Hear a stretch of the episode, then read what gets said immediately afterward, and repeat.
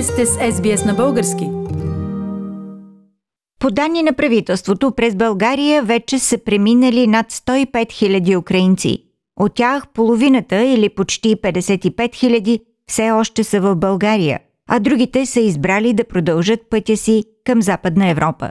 От останалите в България една трета или около 18 000 са деца. Над 32 000 души вече са настанени в хотели, за което държавата плаща по 40 лева на ден. И докато държавните институции са тромави и бавни в създаването на центрове за бежанци, то хиляди български доброволци и бизнеси се впуснаха и с много труд и посветеност откриха центрове за подпомагане, регистрация и настаняване на бежанците от войната в Украина. Продължавам да ви представям хората, които стоят за тази доброволна и дарителска хуманитарна кампания.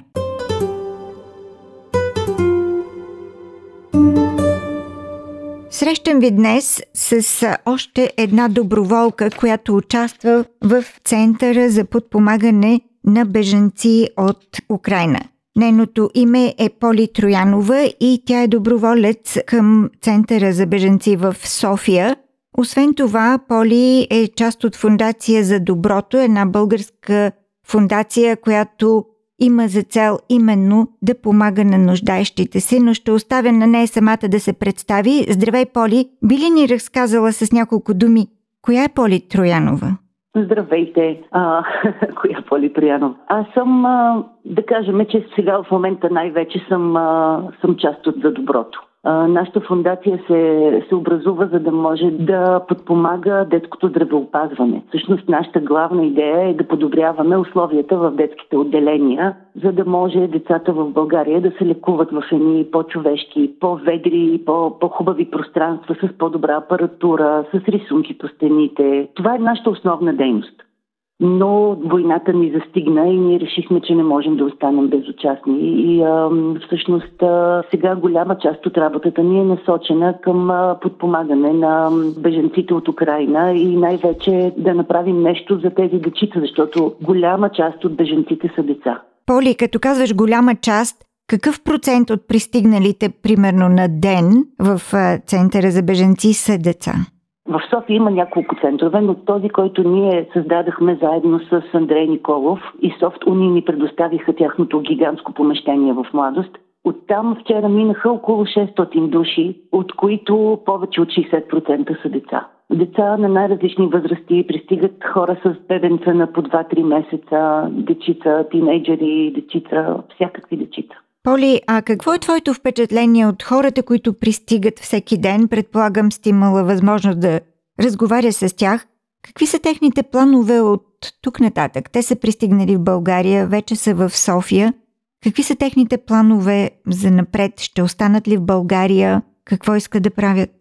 Това са хора, които бягат от война. Много е трудно да се правят планове, когато бягаш от война и всъщност главната ти идея е да спасиш децата си. Обикновено са предимно жени, млади жени с по няколко деца, бабите им.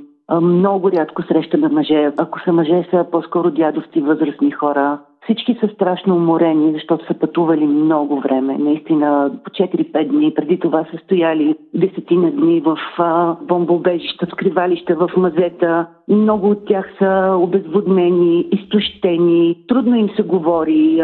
Те в момента, когато дойдат при нас, те търсят да получат тази закрила, от която се нуждаят. Търсят да получат информация относно техният правен статут. Какво може да се очаква в България? Дали ще получат статут на временна закрила?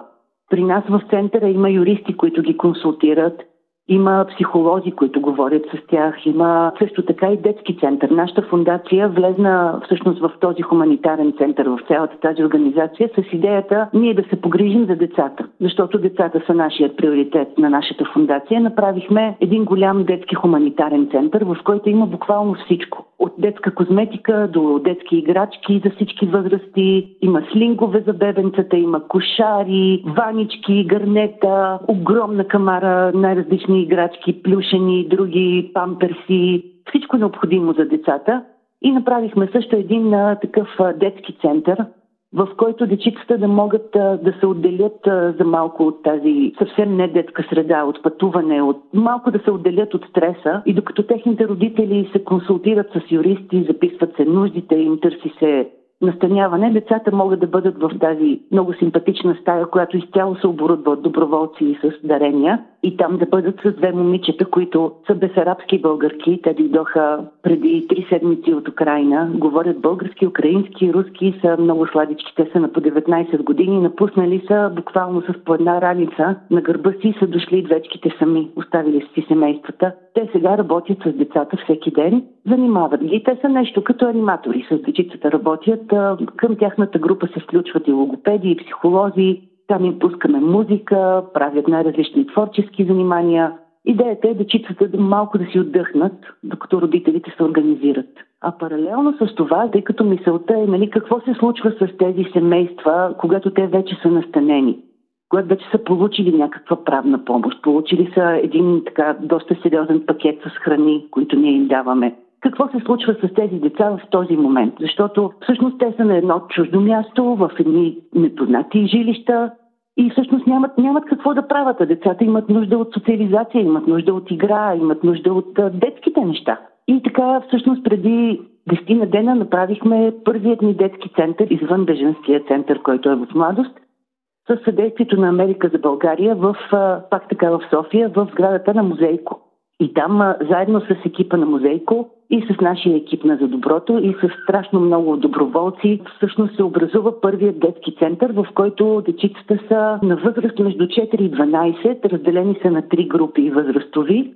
За най-малките дори има място къде да спят на обяд. Закупихме нови матраци, чершафи, цялостно оборудване за игра, столчета, масички. Те получават там закуска, обяд и следобедна закуска и всъщност пребивават там от 9.30 до 5 часа, когато родителите могат да дойдат и да ги вземат.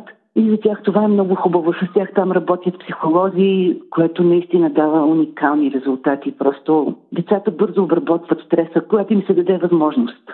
Поли, искам да попитам в тази ваша всеотдайна доброволческа работа, в която участват толкова много хора с различни професии, с различни възможности, освен доброволни дарения, финансови и материални, чувствате ли помощ от страна на държавата и държавните институции?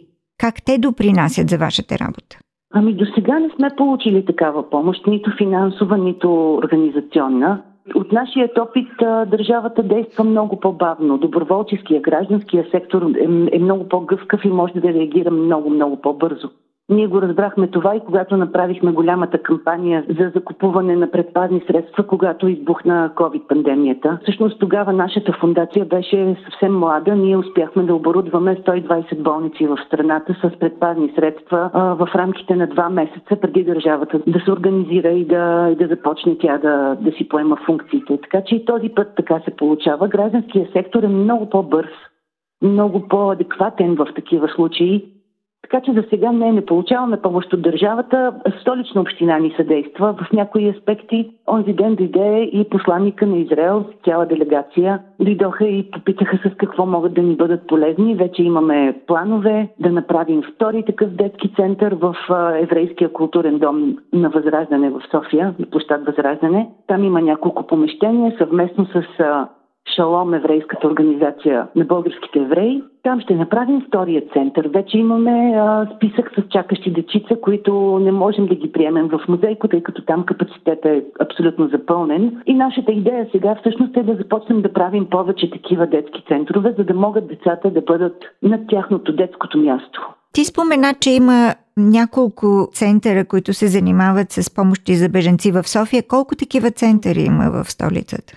Ами мисля, че са общо три, а в страната са може би, може би стотици. Наистина хората се организираха изключително бързо.